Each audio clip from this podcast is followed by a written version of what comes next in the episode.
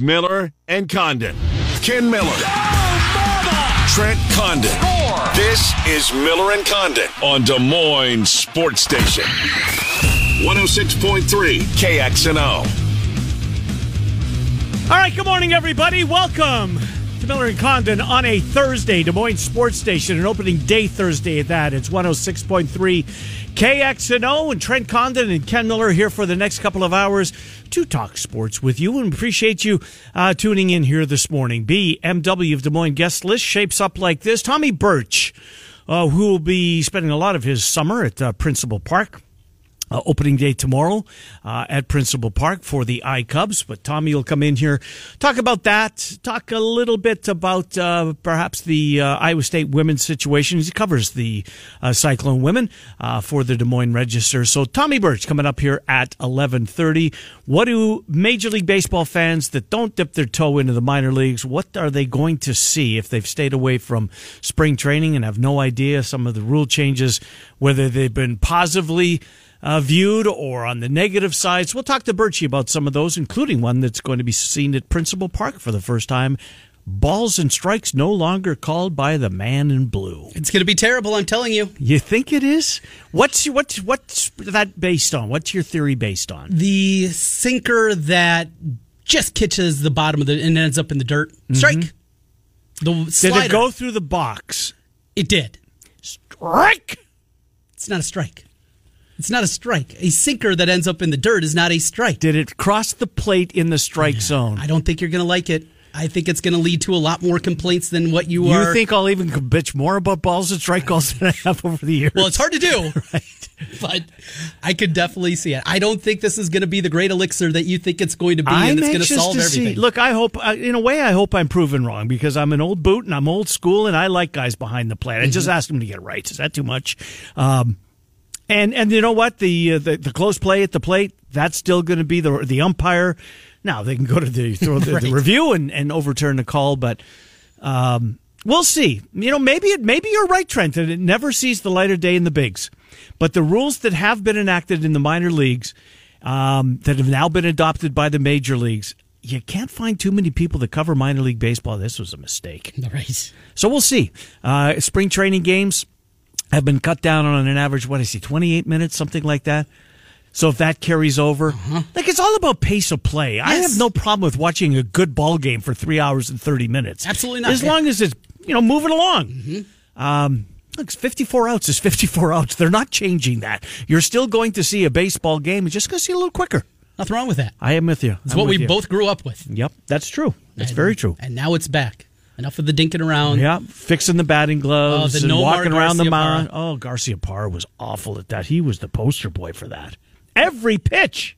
Out and then he get Yeah. the glove and, And strap one and- leg, one leg out in the batter's box, one foot out. Then he's got to get his feet set and get the stance. And give, it's almost like you. Then you give the pitcher the okay, go ahead, throw to me. Right. Um, he's a human rain delay, and there's a bunch of guys that actually have that moniker when they uh, toe the rubber as pitchers. Anyways, we shall see. But Birchie coming up here at eleven thirty. Uh, Bill Bender's going to help us out with the uh, final four. Uh, Bill Bender from the Sporting News will do that, mix in a little college football uh, as well with Bill. I'm going to pick his brain on a couple of these quarterbacks that he has seen and who he likes the best. So we'll cover some ground with Bill at uh, 12:05, and then at 12:30 or thereabouts. We will go on record and embarrass ourselves even further uh, as we make our predictions for each and every one of the division winners, who wins the wild card, uh, maybe an MVP or two sprinkled in. Who's what team are you taking a stand at? World Series matchup, and away we go as it, it's indeed time to play ball. You know, you mentioned uh, the infamous notebook here that has Yes. all our predictions dating back. Uh, this new one we started in 2020. Okay. I still do have the old one here. But this notebook, and I write down our guest list every single day. It's just, I don't know, something. Habit. Yeah. Yep. Mm-hmm. I, I like to just have it in front of me, have the phone numbers in front of me, just Yep. everything ready to go. And Don't lose that, the by the way. well, we're getting to the end of this notebook. So there's probably about 80 pages left. So I do front and back. So you know, we're talking about 160 weeks, but we're getting there. We're getting there. And this notebook has, uh, there's some names in here. It's kind of a fun exercise of looking back through my old notebooks too Yeah. and seeing, Oh yeah, we used to have that guy. You know, it's funny you mentioned that, and I, and I can't remember because I was looking on Twitter last night and I, I was reading some. I said, Trent and I used to have this guy on, and he was good. And why don't we do that more? Yeah, there's a maybe few of those, baseball, right? Yeah. Anyways, I'll I'll think of it. All Is right, it Joe Rivera? from the Sporting News. Yes, I might have been. he's another one we need to Yeah, add back to the another. Rolodex. Um, especially since baseball season is here. Uh, it is Caitlin Clark season all over the country today, and um, you know the bullseye just got bigger, in my opinion, for her tomorrow night because this is just another, uh, just another arrow in the quiver of South Carolina uh, talking points when it comes to their uh, disdain for this Hawkeye women's basketball program and how badly they want to beat them and they want to show the uh, show the world that um, you know she's a good player, but she's not the best player. And we'll see. I mean, we've been saying it all week. She deserved the award. She's the best player in college, women's basketball player this year. She should have got it. She did get it. It was a relatively comfortable win. I saw that David Eichel posted 28 votes and 20 gave her the first place vote. Um, so she was in the fan vote. I don't know how much that accounts for. I think that's just one vote. Is that what it is? Yep. Uh, but she overwhelmingly won that. So um, good for her. It was good to see. And, uh, you know, just refreshing Twitter. I tried to log on to WHO. I'm sure it was there. It was just pilot error on my part to see the video. I couldn't find the damn stuff. really, you couldn't find the link. I saw. I got the commercials though that you have Yeah. to watch before you get to that opportunity. But then I, anyways. Uh, but Twitter had it very quickly, and um, good for her. Yeah. And she's such a great teammate. And the reason I say that is she just won. She, she was just anointed as the best called uh, a basketball player in women's college basketball. It was all about the team. Mm-hmm. Every one of her answers, all about the team and mom and dad. And that's part of the growth of her because Caitlin was not always a great teammate. Is that right? At Dowling. At Dowling. her freshman year at Iowa, mm-hmm. she wasn't always a great teammate. And understanding she has a will to win, unlike many Sure. that we've seen. There are not many people, Mm-hmm. not women, people that have that kind of drive that she does. And she didn't always carry herself at the best. And yes, there are times that you still see a little bit of that poutiness Yeah. that comes out. There's Yeah. still that from time to time, but the growth that she has made and that leadership quality and the teammates. And I remember hearing the stories when she first showed up before freshman year. And there were some teammates that were kind of keeping her at arm's distance. Right. Let's see. And then they found out the kind of person that she is. Right. Not that she's a great basketball player and she might yell at us a little bit on the court, but what kind of person that she is and that goofiness that we see Yeah. that has really come out and we got to see really the the personality side away from the floor that she has and very quickly how her teammates grew to love her and and what kind of leader that she is and that's something that Coach Bluder's talked a lot about. Uh, Jan Jensen, a great podcast last week that Andrew Downs did on the Hawkeye Nation feed with Jan and, and talking about those kind of things. And those are those little things you have to do. Caitlin, it's never been about talent, but the other parts of it. And you see that show up when she talks about her teammates. And it's not lip service. No, I don't think it is either. It, there is it's meaningful. Absolutely. And you see it on the floor too. one of the uh, best things I heard. My buddy's down in Dallas right now, and he's scoping out seats as he's getting ready for the Iowa women's practice. And uh, Open to the public and free, I hope. Right, yep. good. Yeah, just like we had Yep, here in Des Moines, yep. and and same thing happened down there for the Final Four. One thing he mentioned to me yesterday, I, I thought was really good, is maybe the biggest thing that Caitlin Clark did. Yes, obviously her play, but getting her teammates to buy in. When she was talking about a Final Four, when she committed to Iowa, I'll be honest, I rolled my eyes. Sure. You're not getting a Final Four at Iowa. Right. You're just not. Unless recruiting goes completely different, it's just not a realistic Mm-hmm. goal because the elite of the elite in women's college basketball, so different. Mm-hmm. But she got her teammates to believe. And Monika Czinano, she believes now.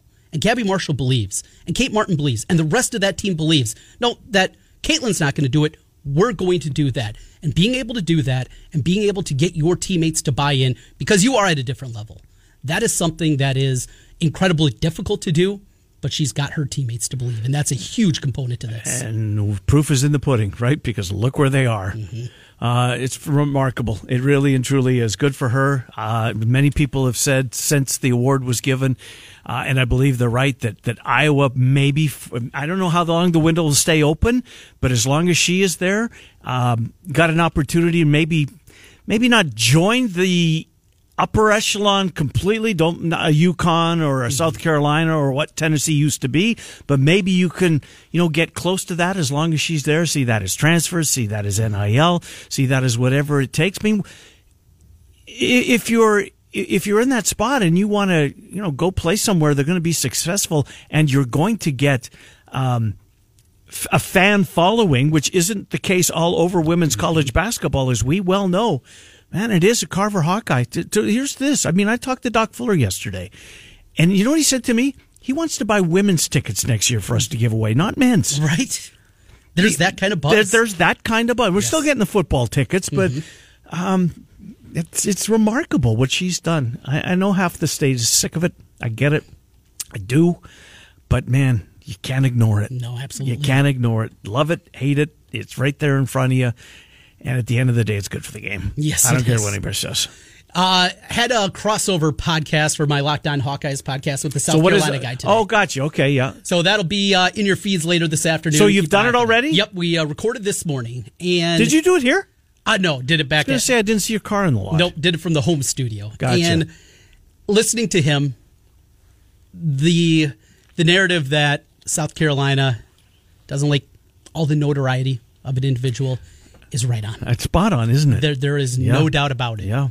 One thing I want to see is they're going to have something defensively, right? It's probably going to be Beal on her right away. Mm-hmm. For sure. She's a great defender. Yep. It's her calling card. she's going to be on her right away.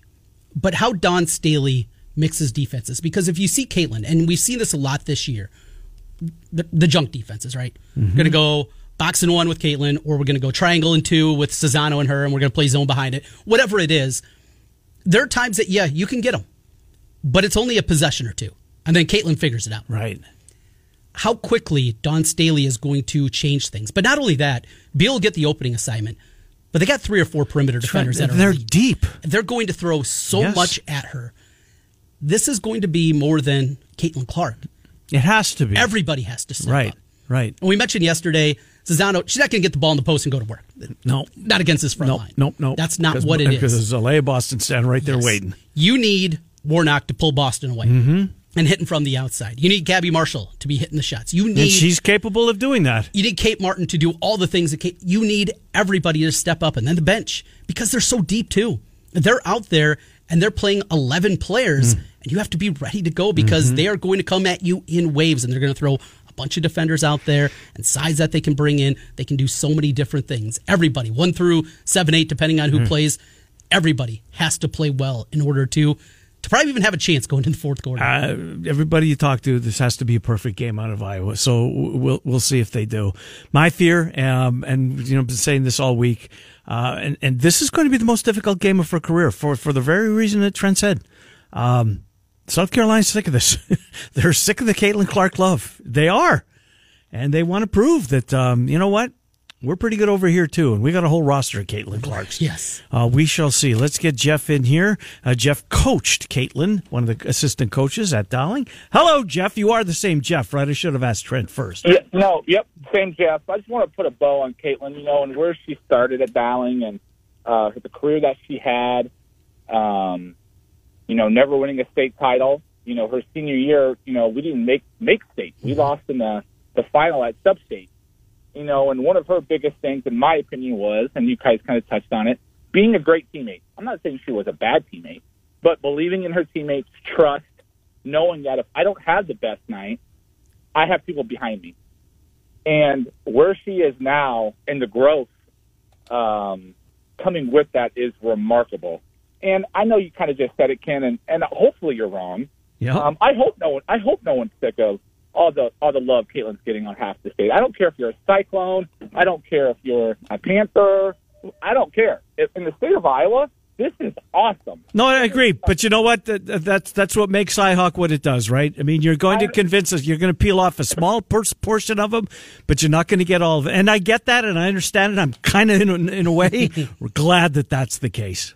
Well, I, I'm I, I root for the Cyclones, but at the end of the day, I have to leave that behind for Caitlin Yeah. and for you know the Iowa women. Right. Um, but what she's doing, and I, you know, if if she plays two more years, here's my last point: is that Jenica Lewis, 2026, is the number one recruit. mm-hmm. So if I'm the coaching staff, and if you can build something with Caitlin, which she already has going to a Final Four, and possibly two more years, and that if somehow they could bring Jenica in the fold right after that, now and she's not the end all be all, but that's that how you start building a huge program. You go from Caitlin, possibly to Jenica and others at Iowa, mm-hmm. and Trent, you can kind of touch base on that. That's something that Iowa could really hit a grand slam out of the park if they could pull that off. Well, we shall see, Jeff. It just seems like I mean the the, the greatest woman to ever play there, Megan Gustafson. that wasn't too long ago, right? And she didn't Yep. she didn't wear that crown very long. Uh, remarkable story, Jeff. Thanks for the call as always. Appreciate it. Thanks. Good to hear from him. Uh, we'll see. Look, I've talked to Cyclone fans that um, seriously they hope she gets beat. Hope she gets gets held to single digits and then she transfers the following day. right. yeah. That's what it is. Yes, absolutely. No doubt about it. And these are nice people, but they can't root for black and gold. Just like a lot of black and gold can't root for cardinal and gold. Right. And it certainly helps. Uh, it's it's great for business over here. we'll put it that way because there's nothing like it in our state. Uh, we'll see. Tomorrow night, eight thirty tip. it's going to be huge. It's going to be. I can't wait to see the number. I really can't. It's back on CBS for the men's Final Four, so that will help as opposed to the TBS. But think of what we had last year. Coach K in his final. Yeah. North Carolina, Yep. Kansas, Right. Villanova, kind of a new blue blood. No, they will. are. They belong in the conversation. Those are the four teams we had the Yeah. Final Four last year Yeah. and this year. It's yeah. I mean, what will people? Yeah, though I was going to say, will people watch San Diego State and FA? I yeah, It'll be the lowest rated Final Four it will. on CBS. It will be, and I'm guessing we'll. You'll have to go back a long ways to find what uh, you know where it ranks, but I remember the I think it was the VCU Kansas game was a lot lower ranked I think than people even anticipated because Yeah. all right you got the Cinderella and then you got a blue blood. I remember that one didn't Mm-hmm. rate very well. even Miami, UConn, Trent. Right. I mean, UConn's a really nice team. Like, re- really nice team. Yes, they are. And, and Miami got a coach that you can't help but loving. Um, I don't know how this Final Four, the men's Final Four is going. Look, it, it's basketball. It's championship basketball. Uh, there's a good percentage of the population. They've got us, right? They've got us. But it's uh, it's the other folks that have to that come along that uh, make that needle uh, move to the extent that it does. This is a different Final Four. I hope it plays out very well. I do. I, I think that you do need some, you know, some names, and we don't have one on the men's side. We just we just don't have one on the men's side. Uh, Troy wants to chime in. Troy, welcome to the program. How are you? Thanks, guys. Um, Ken, I wanted to piggyback on one of the points you were trying to make um, as far as the opponent being fed up. Do you think it's going to be a San Diego State versus Creighton situation? They're going to get physical. I think fouls and uh, are going to be a key component there. What, what's your take on that? I agree with everything you said. Yeah, I do. I think that uh, how the game is officiated, if, if South Carolina gets to keep pushing that envelope, then they're going to try and take those liberties until they get told not to. And they're going to get to the line. The way that they play, they pound it inside. They're going to there's probably going to be more fouls called on Mm-hmm. Iowa, plus the athleticism that they play with. There's Mm-hmm. they're going to get by people. They're good off the bounce. They got so many people that can that can beat you to the rim. And and I I don't want this narrative to be out there that uh, the refs cost. Them. No, that's the way it's going to be. I hate, and I hear this so much when I call, and I don't hate much. This is something I hate. Calling a basketball game, and I hear one side, oh, look at the fouls, ref. It's six to one, even it up. Not, that's that's not. It's not about making it even. That's not the referee's job. It's to call what they see in front of them. And if one team's more aggressive or one team is a little less athletic, then fouls can pile up. One team pounds it inside. Yeah, they're going to get to the line a whole lot more. I've said it. This is more of a perimeter defensive part of it, though. The way that it's called on the perimeter, if they're allowed to to hold Clark a ton, that's what it's going to be. But South Carolina's going to shoot more free throws. They're going to get to the line mm-hmm. more. There's probably going to be more fouls called on Iowa. That's just the way that these two The teams are built. athleticism. Yes, It's that- the athleticism. That that's Anything else, Troy? Uh, do you think Iowa can hang with them on the boards? That's that was a key stat in the Maryland game. It, it was. Yeah, Troy, thanks. I, I this is don't- a different animal. It, it It really is. There's there's a reason that this team is this good, and the record is what it is. Number one in offensive rebounding rate, forty-eight point seven percent. I That's nuts. I know I brought it up three times this week, but it, it's unthinkable. Mm-hmm. Half the time they miss a shot, they get the rebound. It's that doesn't happen in basketball. No. but that's how good that they are. They are so good. At getting the boards. And That's why the they shot- blow teams out. It's Yes. second chance points, time Second, after time. third, I was going to say, yeah, when you get that many boards, it's it's more than second chance points. It's third chance points and dot dot dot. All right, we will get into baseball at some. Well, I know we're going to do so for sure at twelve thirty uh, when we're going to go on record. I love the fact that every single team is playing today. I really do. I'm right I think there it's great. you. Yep. Um, I kind of wish that the first that Cincinnati was still. Why did that go away? I don't know, Trent. I really don't. Eleven oh five Central, twelve oh five Eastern. Yep. You get the Reds at home. Yep. Regardless how bad they Mm-hmm. are, regardless who they're playing, this is where baseball is going to start. Remember the day? Was it John McSherry who died behind, behind home plate? Oh, I, 1990, 88, 99, Right, yeah. 89. Just had a stroke or a heart attack and Mm-hmm. boom, just fell. Just completely um, was dead on the field. Uh, AJ, welcome to the show, AJ. How are you? I'm great, guys. Hey, Trent, I just want to say have a blast in uh, Dallas with your daughter as the father of a 17 year old and 12 year old daughter. Uh, it, just have fun. And uh, I didn't. I forgot to tell you that um, my last name's Feuerbach. Kylie Feuerbach is our cousin. So Oh, nice. Go Hawks. yes, And she'll absolutely. be back next year. And then uh, I wanted to say too that New York City. I called you last. Yeah, week, you had it. awesome. Great. Madison Square Garden was nuts. FAU is really good. I don't know why Tennessee didn't just throw the ball to their two giants in the block and just let them score, but uh, anyway, but it was a wild 36 hours, and uh, just wanted to say, uh, love your show. Keep doing what you're doing, and uh, I'd love to have you guys up to Clear Lake this summer. I'm the head baseball coach at Clear Lake. oh, nice. So if you guys ever want a remote, and then we can uh, go to the landing on the lake, and I can buy you a beverage, it would be awesome. So anyway, Thank you for listening, AJ. I appreciate you chiming in as well as the invite. Um, Yes. yeah, 1996, John McSherry. 1996. It was 96. I thought it was before that. Yeah. Um, but yeah, that's where baseball used to um, begin.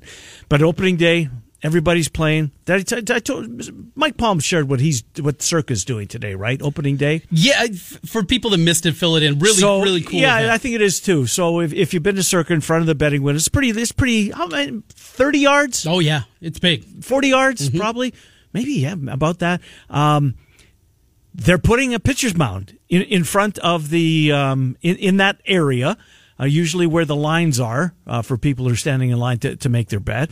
Uh, they're putting they got a home plate. They're bringing home plate over from the AAA affiliate. They're putting it down.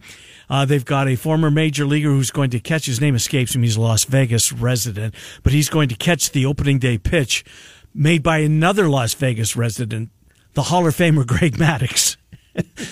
Who's played in poker tournaments there? And he's he's got a, he's got a charity event coming up in April, so this is going to be the kind of the unofficial kickoff for that. But uh, it's going to happen, um, you know, around I think noon hour time. That Greg Maddux is going to walk into Circa, jump onto the mound, and try and throw a strike. It'll probably be six eight inches outside, but he'll get the call. He did his entire career Tweet they put out this morning. This is just for everybody out there from Circa. from Circa. Yeah, As they have all the money line splits. you know I saw that. That's a brilliant tweet. it, it this will show you why betting at Circa. Mm-hmm. No, you're not going to get hundred dollars when you deposit hundred dollars. Right. That's not how they do business. Nope. Deposit 50, get 50. That's not going to happen. But they're going to give you the best prices if you like the bet.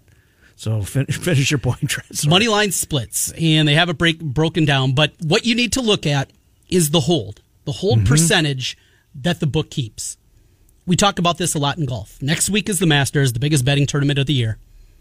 They're working by Wednesday, day before things tee off, to get down to a 12% theoretical hold. Other shops, some of the bigger names out there, Double, almost triple. almost triple. there are tournaments where they have basically upwards of a that's basically saying 30% hold what does that mean if you're kind of new to betting think of you have to lay minus 110 on a bet every one of your bets being minus 130 mm-hmm. that's what a 30% hold is. Not at circa. That's what they do. They're going to give you the best lines. Not every time and they tell you to shop around. In fact they have their trademark line. Get multiple sports betting apps shopping lines and get the best odds on every bet. They tell you to bet.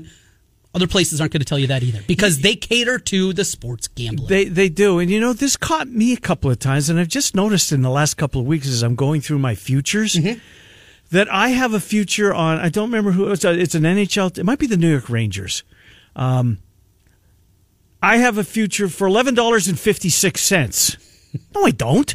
I never bet eleven dollars and fifty six. So I'm guessing I tried to bet twenty. Oh. And I didn't realize. I'm, I'm going down there. That's not right. Wait a mm-hmm. second. This isn't right. I had no idea that they limit that they you. limit. Why me? You're oh. not a guy that's betting right. not not even thousands of dollars, hundreds of dollars. Right. You have your I, 20, I bet eight dollars and six cents. In what world? but you were limited. I saw somebody limited. that had that yesterday. They tried to bet a Cardinals future. Same thing happened to them at one of the operators here in our state. Why don't they just take? And it was a twenty-five dollar future bet. It right. wasn't. It's not going to break the bank. No, it wasn't twenty five hundred dollars. Right. Where in a future at win the World Series at twenty to one. All right, that's some. No, it was a small ticket. Circa's not going to do that. no. Here's another one that uh, my buddy is in one of those big pools, Final Four pools, college basketball pools, and the winner is hundred thousand dollars, fifty dollar buy in, we're talking about hedging and talking about hedging pretty significant money at that point. If he got to the and Right. ultimately didn't get there, but you need to get and you have a chance to hedge and make ten thousand dollars. Good luck at other places getting a ten thousand dollar bet down Not going to do it. at Circa. Yeah. You absolutely can. And again, we're talking about hedging here. We're talking about a different kind of realm, but you can do that at Circa. So, so to Trent's point, and if you if you do like to play, take a uh, a screen grab, just so you have this, so you don't have to dig. It's it's Circus Sports Twitter account, mm-hmm. so you can see how they price baseball. Yes. and it's legit. Their hold pretty much across the board, everything is under 3% mm-hmm. theoretical hold. That's another thing you'll see. I want to bet on a favorite in baseball that's minus 140. All right? Well, look at that number and look at what the perceived odds are and the difference between the two, between the favorite and the dog. You're going to get the best price of price at Circa. It's just, if you're betting, you have to at least have it part of your apps. It needs to be a part of it because ultimately, throughout the course in of the the, long season, run, you're going to get more than your free fifty dollars. Yes, you are. Yes, you are. Right. Uh, well, hopefully, hopefully, you Make cash your own bonus, right? Sure, and that's what you're doing. All right, it's coming up on eleven thirty. We are, uh, boy, we're on the cusp. What time is first pitch? Uh, Twelve oh five in the nation's capital. The Braves and the Natties. Well, boy, oh boy, that could get ugly this weekend, right? Ooh. This Atlanta team's going to be really good, Trent, and not just this year. You can say this for the next few years. They are. They're stacked. signing everybody. Mm-hmm. Everybody. They want to. They want to keep these guys around. So, uh I like the Braves a lot. I like the Padres a lot. We'll get to that coming up at 12:30. 11:30 we'll get to Tommy Birch next. It's Miller and Condon. We're on Des Moines Sports Station 106 When you need mealtime inspiration, it's worth shopping Kroger, where you'll find over 30,000 mouthwatering choices that excite your inner foodie. And no matter what tasty choice you make, you'll enjoy our everyday low prices, plus extra ways to save, like digital coupons worth over $600 each week. You can also save up to $1 off per gallon at the pump with fuel points. More savings and more inspiring flavors make shopping Kroger worth it every time. Kroger, fresh for everyone. Fuel restrictions apply. Slash free. will have the best chance of beating some.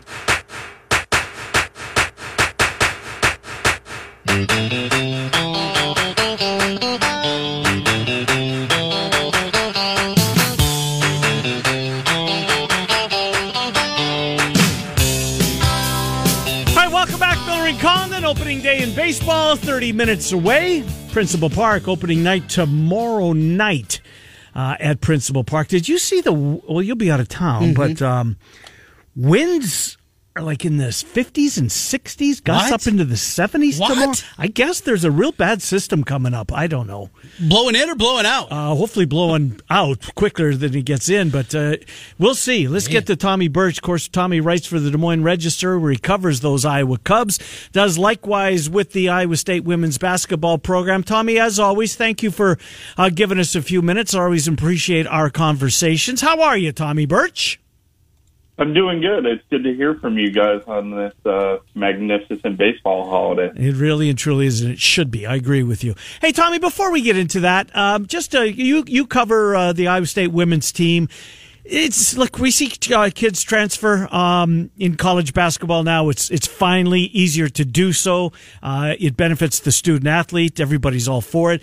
It's just the the sheer volume of transfers, and and specifically, you know, two uh, in Donarski and Fritz, who seemingly were going to play an integral uh, spot uh, on that team next year. Not seeing a lot of love as far as in the in the statements pursuant to the coaching staff.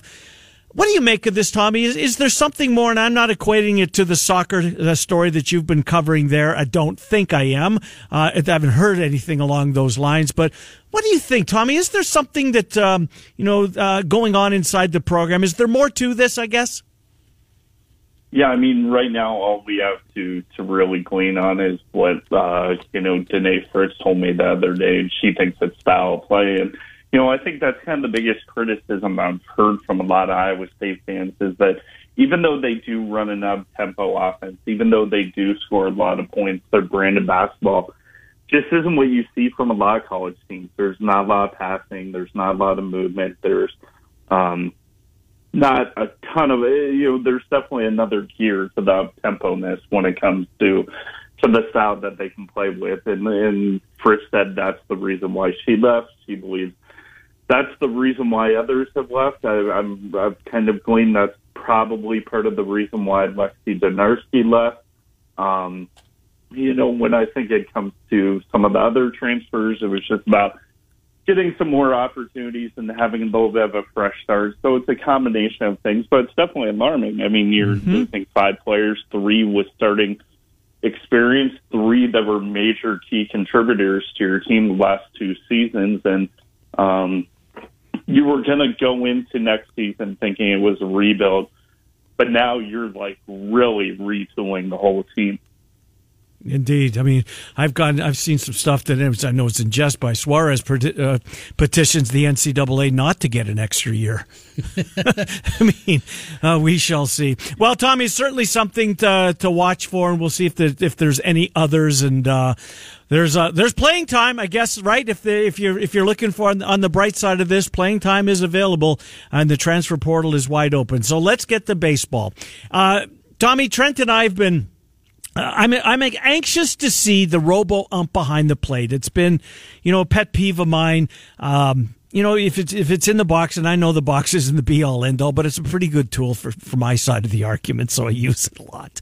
Um, the the balls and strikes, it'll be instantaneously instantaneous. We won't notice a difference, according to Sam Bernabe. The umpire will get the the uh, ball or the strike call in his ear and instantly make that.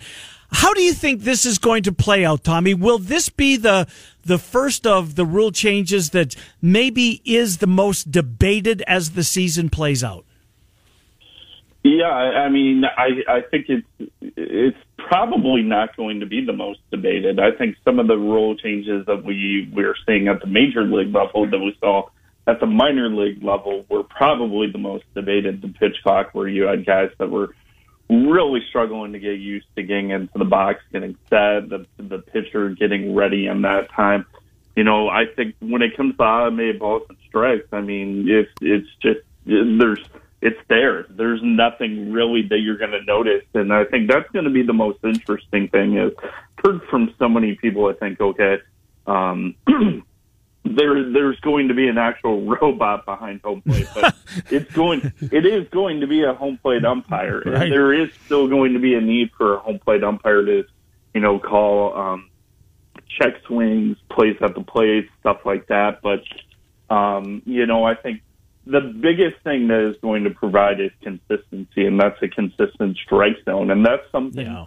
you hear from pitchers, hitters, um, coaches, managers, whatever. They just want a consistent strike zone, and I think um, the automated balls and strike system will give them a consistent strike zone. And I think the challenge system that you're going to see the days that there is not an automated balls and strikes being called um, could create some really entertaining, uh, really entertaining moments throughout the game where they put the replay on the screen pretty much right when the challenge is issued, and wow. it's going to look a lot like kind of what you see in tennis. So I think it's all changes for the good, and I think it's changes that um, fans are going to adapt to really quick, just because, like Sam Bernabe had told me, And from what I've seen, if you go to a game and the automated balls and strikes are being called, you wouldn't know unless you knew.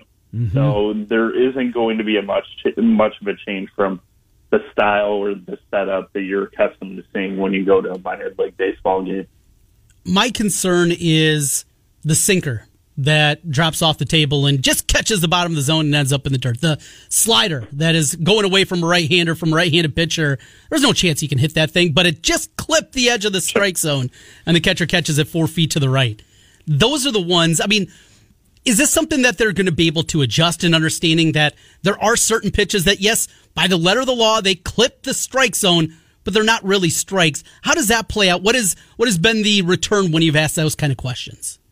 Yeah, kind of my understanding is the the technology has actually gotten better too. Where you know the first couple of years you saw so many of those viral videos of balls hitting the dirt, balls that were noticeably outside, balls that were definitely not strikes, um, at least to the naked eye being called strikes. And uh, during the time that they used it in in independent league, I believe in the Florida Atlantic League, which you know is wildly popular for testing out some of these rule changes before they come to affiliated baseball. That's where you saw a lot of those moments. But um, like I said, I think the technology has gotten better. We're, they're still adjusting. There's a reason why it's being done at minor league baseball Right. right, now. They're wanting to test out a lot of these things. They're wanting to kind of get some of the kinks out of it before they bring it to Major League Baseball. Because look, if it is in AAA, they are taking a serious hard look at bringing it to the major leagues at some point. We saw it with the pitch clock. We saw it with the bigger bases. We saw it with the uh, pickoff moves, the limited times you could step off the rubber. All those worked really well at the AAA and minor league level. And if this works out well here, they'll be in the big leagues too. Yeah, indeed they will. You know, if it's if uh, you could go back and somehow technology could go back. I wonder if Tom Glavine would be in the Hall of Fame, Right. right? Yeah. Because this guy got I tell you what, Livan Hernandez is not having the game he did Right? uh, in the in the championship series with Eric Gregg behind the plate. That's a perfect example. I mean, he got he got feet, not inches, seemingly on some of those calls. Good stuff. Well, Tommy, here's the other one. Um, it's there's still 54 outs, right? So I the ah, I don't want to shorten a baseball game, but they still get the same number of outs uh, until the game is over at minimum, unless we go into extras. But um, it's just it's the pace of play. It's just going to move along quicker. I saw a stat from uh, from spring training. Ba- base stealing was up like I don't know two hundred percent over year to year. There's going to be movement. There's going to be action. And instead of sitting on your ah baseball's boring. I can't get into this. It's like watching paint dry. I'm going to stay home and watch the grass grow. Tommy, this is I think going to be as maybe as significant a change as we've seen since I don't know the DH or the whatever. This could be huge for the game. I think. Yeah, I mean, when you talk about you know the improvement to to stealing bases being up to 100 percent, let's be honest, there's really no place to go but up. That's I mean, true. Yeah. It, it got to a point where just stealing bases was you know a, a complete lost art, and it, it ended up being like a solar eclipse. You know, something you'd heard about, you maybe had seen, but you rarely got a glimpse of. But um, you know, I think limiting, I, I think more than anything, what's going to encourage more movement on the base pass is one, you're you're banning the shift, and two, um, you're going to be limiting how many times somebody can throw over, and I think that's going to have the biggest impact. Not the bigger bases. The bigger bases, I think, is going to impact more kind of the safety, um, and maybe it'll encourage a, stolen base extra or two, but. Um, you know, the basic idea that you're banning the shift now and just basically hitting a ball as hard as possible um, is not always going to be the most important thing when it comes to getting up to that. Is going to kind of force you to play small ball, and I think, I think at some point we're going to see a team go completely against the grain someday. I don't know when it's going to be, but at some point we're going to see a team an organization that goes, we're going to completely get away from launch. We're going to completely get away from exit velo. We're going to start modeling our baseball and small ball and try to win. If a team does that and the team has success, you're going to see the game kind of flip back. But right now nobody's been able to do that. Nobody's been willing to do that. And I think, um, you know, if, if somebody does that, that's when you're going to see some giant changes too. But these rules are definitely kind of encouraging teams to take a look at that philosophy moving forward. Birchie, what do you anticipate we're going to see? Give us a couple of names that we should be looking for to make their way up with the I Cubs and ultimately help out the Chicago Cubs this season. Uh, a few of the newer names that maybe we should be looking at here this season. Yeah, I mean, one of the biggest names obviously is Pete Crow Armstrong, sure. the number one prospect. He's the guy that the Cubs got in the deal with Javier Baez. He they haven't announced where he's going to start yet this season, but I'm assuming it's in Double A because I've been at Principal Park the last two days, and I think I would have uh, I would have noticed him wandering around the the the clubhouse. But Pete Crow is probably going to start Double A, and I think he's kind of going to be on that Kris Bryant path where if he is absolutely rakes, does everything he should in Double A for the first half of the season, you could see him in Des Moines sometime in the second half of the season. The other name I'd really keep an eye on that probably people have kind of forgotten about is Miguel Amaya, who's the catcher who at one point was kind of looked at as the guy that was going to replace Willson Contreras, but he's kind of battled injuries the last couple of years. He's still considered a big prospect in the Cubs system. He's kind of fallen off some of those big prospect rankings when it comes to top 100, top 200 guys, but he's a guy when he's been healthy has played really well and has been really highly regarded by people in the organization. I think he's going to start in Double A as well, but um, he's a guy I, I would expect to see in Des Moines at some point this season. A guy that uh, in a in a bad year on the uh, north side of Chicago, uh, one of the bright spots was just because he had a smile on his face every time he showed up at the ballpark uh, was Morel, and he's going to be down Christopher Morel, and he's going to be into Des Moines to start the year. Tommy, is it just? Uh, there's no place for him, and they'd rather him play every day opposed to getting a spot start and a pinch hit here and there just to continue to advance uh, his development.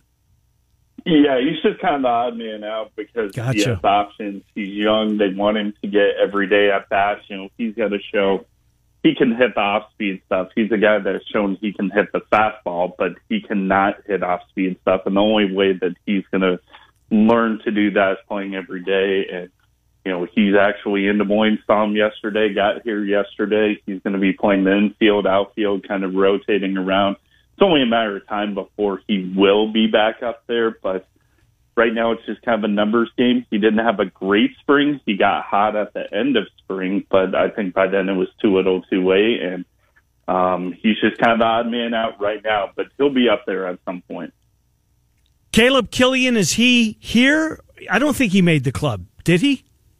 Correct. He is here now. That's kind of an interesting story too, where you know, I, I talked to him yesterday, and it seemed like everybody was talking about Caleb Killian last year as Right. the number one pitching Yeah. prospect in the entire system. There were some really high hopes. He went up to Chicago, struggled.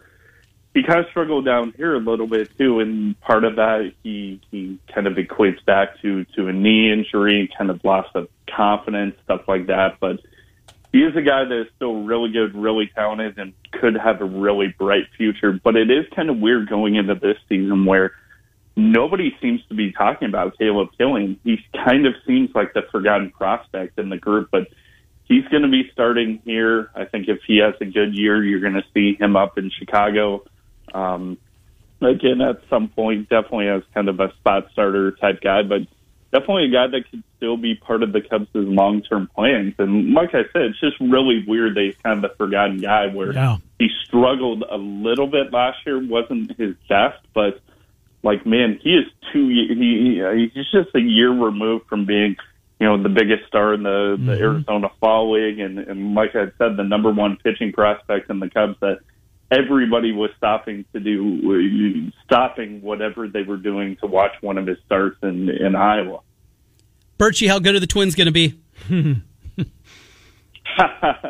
Uh, well, that depends on how healthy Byron Buxton is. I mean, that's going to be the scary part when it comes to the Minnesota Twins. Is it's pretty clear cut that when Byron Buxton is healthy and in the lineup, they are really good. When he is not, they are really bad. And right now, can you really have any faith in the idea that Byron Buxton is going to be healthy for long stretches of the season? It's a really tough situation for the Twins where you want to give him rest. You want to make sure he's healthy. But they showed last season, even when they had kind of a plan to rest him and kind of, you know, hold him back a little bit, he still didn't stay healthy. So they need him in the lineup. They need him out in the outfield. They they just need him on the field because the the team that they are with him and the team that they are without him is drastically different. But in the grand scheme of things, like does it really matter once they get to the postseason? they're they're going to end up losing in the first round of the playoffs anyway. Yeah, swept by the Yankees, right? Seemingly. Rinse and Swept by repeat. anybody. Yeah. Tommy, thank you. Great to catch up with you. Great to talk baseball. Love it. It's here. You'll spend a lot of your summer at Principal Park, uh, and we will uh, talk to you throughout the summer. Thank you, Birchie. Thanks, Tommy. Have a great, uh, a great uh, rest of your day. Thanks, guys. Thanks for having me. Thank you. Tommy Birch, Des Moines Register, as we catch up with our old buddy Tommy. We will take a time out, come back and finish up the hour. We're going to get into the final four with Bill Bender coming up here at 12.05 and then TC and I will go on record, put pen to paper uh, with our predictions, how this baseball season is going to play out. We'll come back. Miller and Condon, Des Moines Sports Station, 106. One podcast. When you bet the college hoops action in March, you want to bet where the pros bet with Circa Sports. Get all the benefits of the world's largest sports book right at your fingertips with the Circa Sports app. Experience high limits, low holds, tight money line splits, and the best customer service. Download your new bookie today and bet like a pro from anywhere in Iowa. Don't miss any of the March action. Visit circasports.com for details. Must be 21 and present in the state of Iowa to place wagers. If you or someone you know needs gambling treatment, call Rush on your side.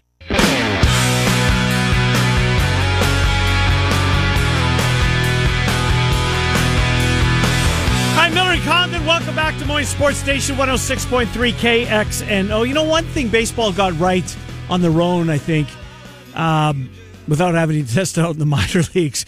Remember when baseball used to open on a Monday? Oh yeah, Right? For the longest time, Mondays, dark on Tuesdays, in case it rained out.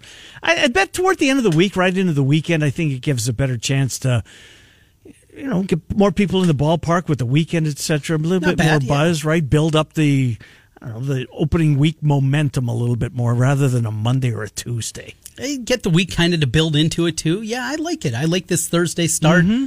A lot of days off tomorrow for the outdoor It's usually like three or four games only, maybe five tomorrow. Yeah, really going to slow up and then back o- at it over the Yeah. weekend. Yeah, not a bad idea. I'm, I'm with you there, and something I hadn't really wrapped my mind around, but I like it. So, are you locked and loaded? You feeling good about your division picks, your wild card picks, everything? I'm feeling per yes.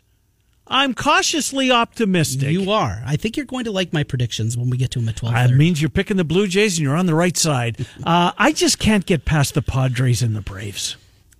What is it about the Padres? I just think their lineup. I, I'm with the, the starting pitching. I, it doesn't wow me. No. by any means.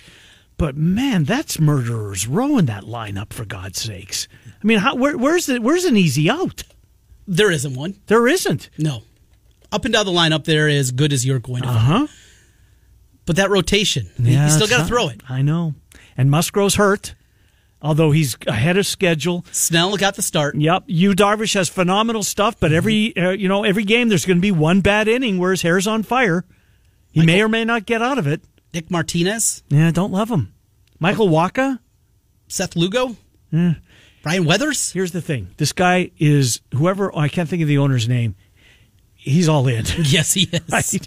Uh, he is all in. If there is, um, if there's a name that, and there will be, a pitcher that's available, he doesn't care about the luxury tax. Right. He's one of the two owners that though the others in New York uh, that doesn't. Steve Cohen, Steve is it Steve Cohen? Yeah, that doesn't care about the luxury tax. So, and the Braves are just so young and so damn good, and they're going to be good for a long time. We'll go on record. And we will. I'm anxious to see who you pick. We will do that coming up in about a half an hour.